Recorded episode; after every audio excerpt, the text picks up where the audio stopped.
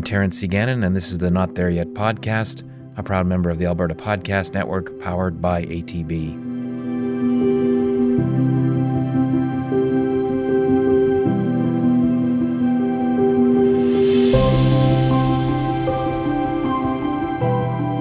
It was a time when daring, or simply dangerous, aviation events were concocted for the slightest of excuses.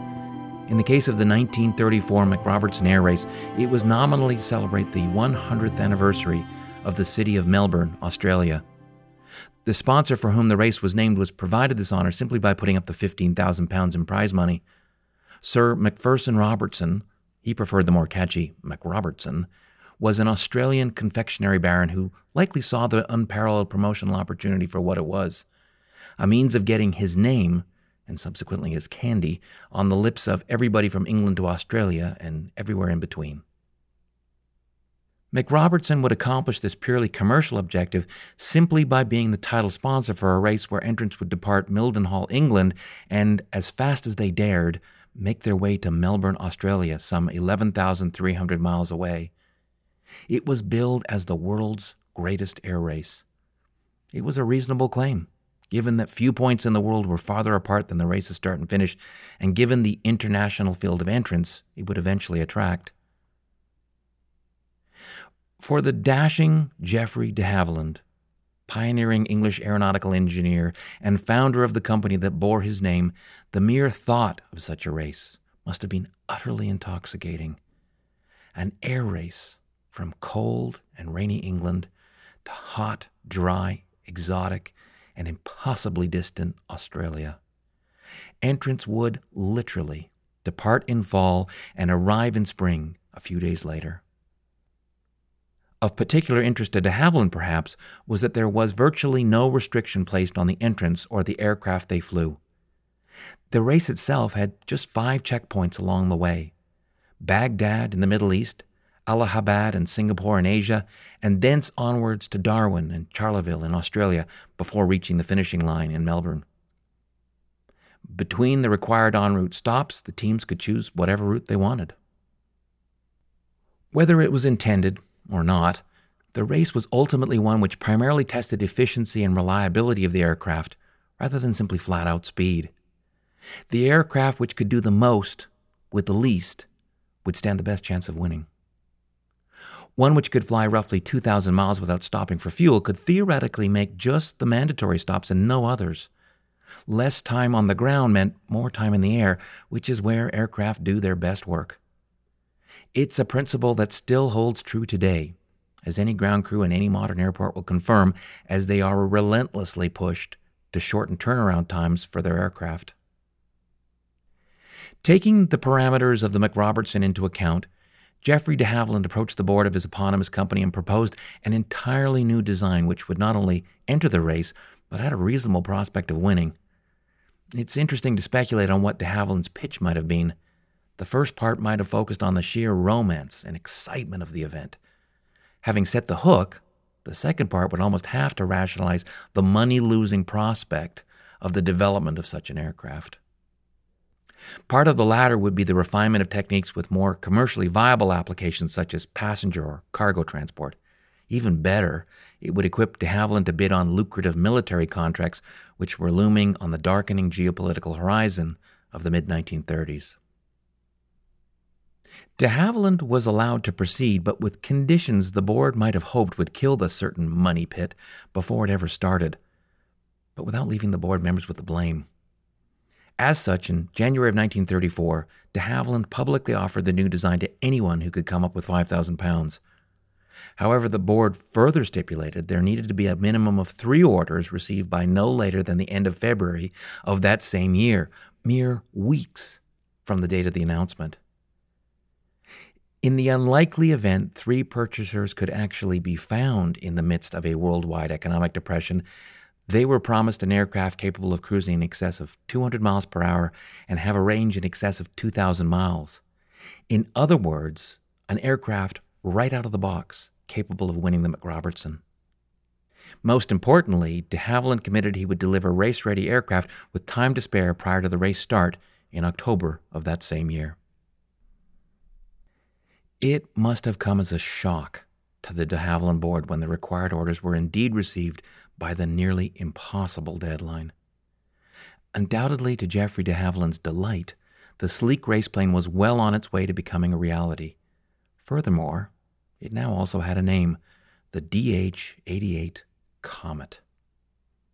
Now, all de Havilland had to do was deliver the three aircraft in the few short months remaining before the start of the race.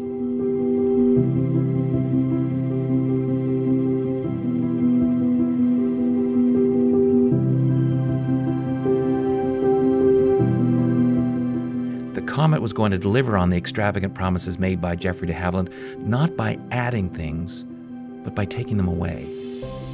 First amongst these was aerodynamic drag, which is the force working in opposition to the forward movement of any aircraft. It's caused by the friction of the air as it flows past the airframe. This drag can never be eliminated, it can only be reduced.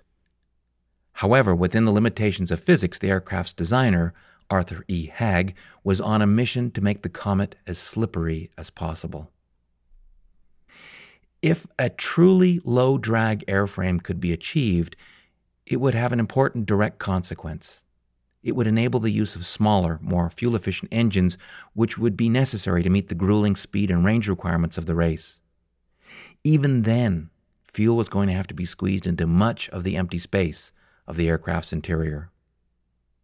At the same time, none of these decisions could impact the prime objective. The Comet was designed to win the McRobertson, not simply complete the route, so making the aircraft as fast as possible was an essential requirement of the design brief. Designer Hagg started eliminating drag by drastically thinning out the Comet's wing to make it as knife like as possible in order that it sliced through the air with a minimum of resistance. Hagg made it so thin it would be a challenge to design an internal structure strong and light enough to withstand the loads the aircraft would encounter. Undeterred by that reality, Hagg made things still more difficult by specifying a wing without any external struts or bracing wires, which were common practice in aircraft at the time. Also, on other aircraft of the era, landing gear was typically fixed in a permanent down position, which was out in the breeze where it could generate still more drag with the Comet, the landing gear would be retractable. While in flight, the wheels would be brought up and out of the airstream and tucked below the twin de Havilland Gipsy 6 engines, each with just 230 horsepower. The engines and retracted landing gear were enclosed in engine nacelles located outboard of the fuselage on the wing. But this was not a modern push button airplane. The aircrew would have to manually turn a handwheel 14 times each time they wanted to raise or lower the landing gear. Finally, Hagg attempted to eliminate every protuberance from the airframe which stuck out into the airstream. The final design was a series of seamless organic forms which not only optimized the reduction of drag, but were also stunningly beautiful. The problem, of course, was in pursuit of a design which would deliver on his boss's promises, the gorgeous aircraft was seemingly impossible to build. The Comet's designer Hagg, of course, knew what he was doing when he incorporated all the drag reduction features into his design. The Comet would employ a novel technique of laminating strips of wood of various widths and thicknesses into a mold which mirrored the vinyl shape of the aircraft. Once all the layers had been applied and the glue had dried, the finished component was removed from the mold and was more or less ready to use. Known as stressed skin construction, it still required an internal structure, but one with nowhere near the weight or bulk of more conventional construction techniques. The skin of the aircraft not only gave it its form, but its strength as well. It was brilliant. And except for the substitution of more modern materials like carbon fiber, a technique which is still used with today's aircraft.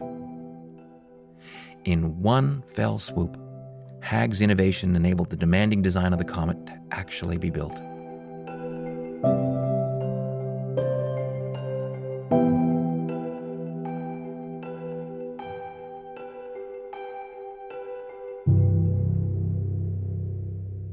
Just six weeks prior to the start of the McRobertson, de Havilland filled the three enabling orders for the Comet. The first, painted a vivacious red, was delivered to hotelier A.O. Edwards and named after one of his properties, Grosvenor House. The second was delivered to owners Jim Mollison and Amy Johnson, who would also fly the aircraft in the race. It was painted pure black and named, inevitably, Black Magic. The third was delivered to Bernard Rubin, a successful auto racer. In a nod to his day job, his Comet was painted British racing green, but oddly not given a name for the race like most of the other entrants. Undoubtedly, to Geoffrey de Havilland's great relief, all of the comets were tested and ready by race day to be included in a field of 20 entrants from six countries. Hotelier Edwards hired the team of Charles W.A. Scott and Tom Campbell Black as the crew for the Grosvenor House. Long before the term had been coined, the two aviators were the dream team of long distance aviation in the 1930s. Not only did they both look the part, they had extensive experience in flying distances over remote terrain. Scott had relocated to Australia in the 1920s and was involved in the founding of Qantas, the Australian national airline, which still exists today, of course. Scott set a number of Australian records during his tenure with the airline. He also had become somewhat obsessed with the England to Australia trip and set three speed records on the route prior to the McRobertson. Campbell Black took something of a similar path to Scott. He helped build Wilson Airways, a flying service in Kenya in East Africa. He stayed with the venture until 1932 when he returned to England to be the personal pilot to renowned horse breeder and flamboyantly named Lord Marmaduke Furness. Shortly after 6 a.m. on October 20th, 1934, a crowd of 60,000 gathered at Mildenhall to watch the teams depart. Black Magic managed to get as far as Allahabad, where it was forced to retire due to mechanical problems. Rubin's Comet, piloted by Ken Waller and Owen Cathcart Jones, made it all the way to Melbourne to place fourth in an elapsed time of 108 hours and 55 minutes. But the unparalleled star of the show was the Grosvenor House in the hands of Scott and Campbell Black. It shattered existing records and obliterated the competition, arriving in Melbourne in just 71 hours. Notably, second and third place were taken by a Douglas DC 2 and a Boeing 247D, piloted by Dutch and American crews, respectively. These weren't race planes, they were airliners. What became apparent was that for these airline funded entrants, the race was an early forerunner to the routine, safe, comfortable, globe spanning airline flights we enjoy today. While they may not have won the day back then, it signaled the arrival of a new era of air travel. It also signaled the beginning of the end for what's now referred to as the golden age of aviation. It was just that nobody knew it at the time.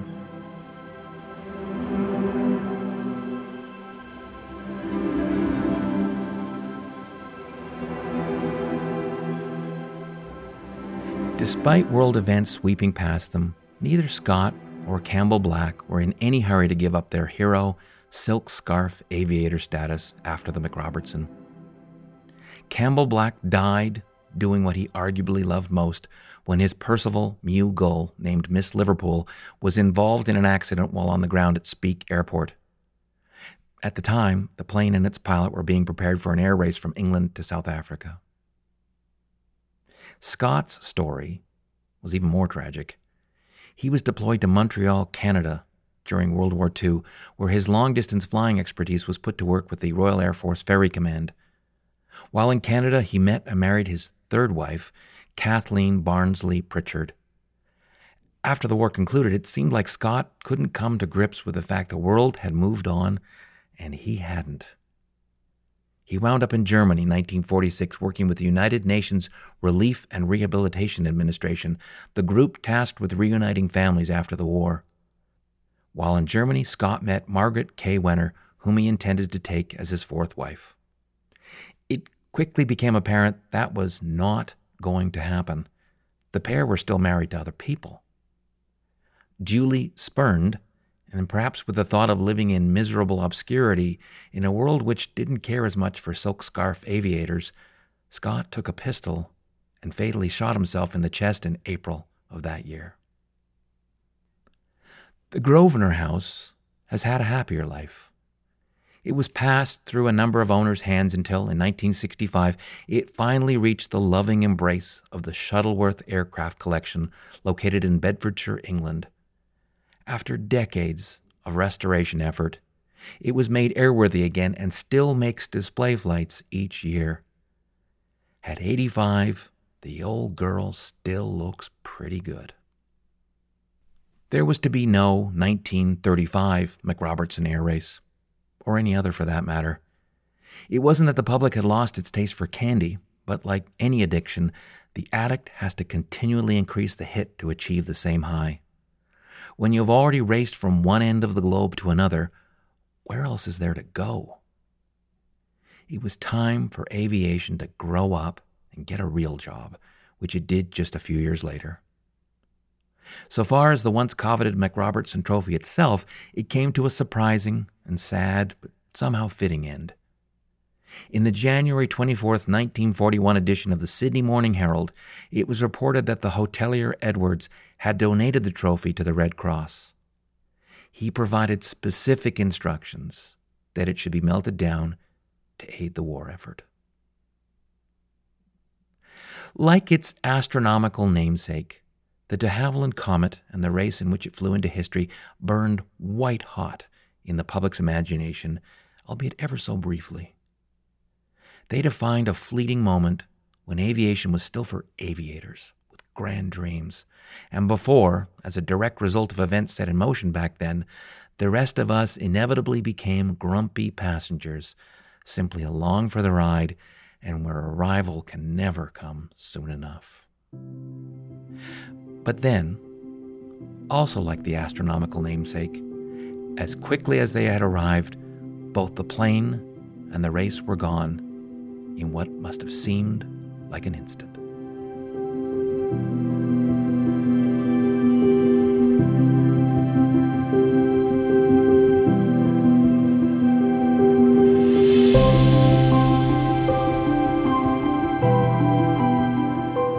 I'm Terence C. And I'm not there yet.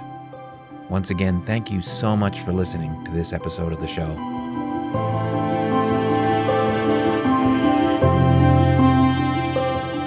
Not There Yet podcast is a proud member of the Alberta Podcast Network powered by ATB. In each episode, I like to introduce fellow members of the network. This time out, in keeping with the theme of branding, and McRobertson certainly knew a thing or two about that, I want to introduce A Branded World with Louisa Campos, which covers a wide range of subjects relating to branding, both personal and corporate. A great place to start would be the same place I did, which was with the episode number 57 Behind the Scenes of a Social Enterprise with Dave Cree. So, you're not sure what a social enterprise is exactly? Me neither. But this episode paints a compelling picture of a business where making money is clearly not the only objective. It's a great story. A Branded World with Louisa Campos is really easy to find alongside all the other great Made in Alberta podcasts supported by the Alberta Podcast Network, powered by ATB.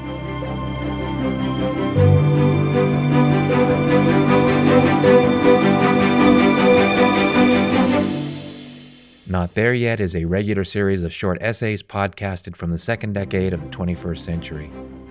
They are all written and narrated by me, and the entire production is wholly owned by Interlog Inc. of Calgary, Canada. All rights are reserved. If you like what you've heard, please rate or review the show on Apple Podcasts. It really helps build the audience.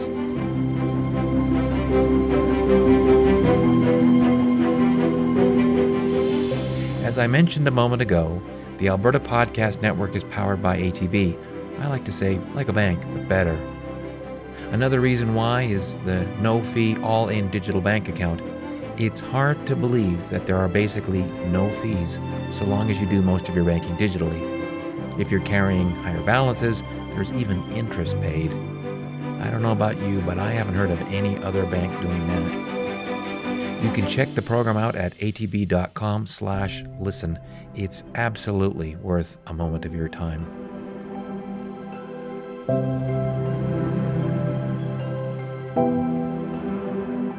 Thank you again for listening, and I'll be back soon with another episode.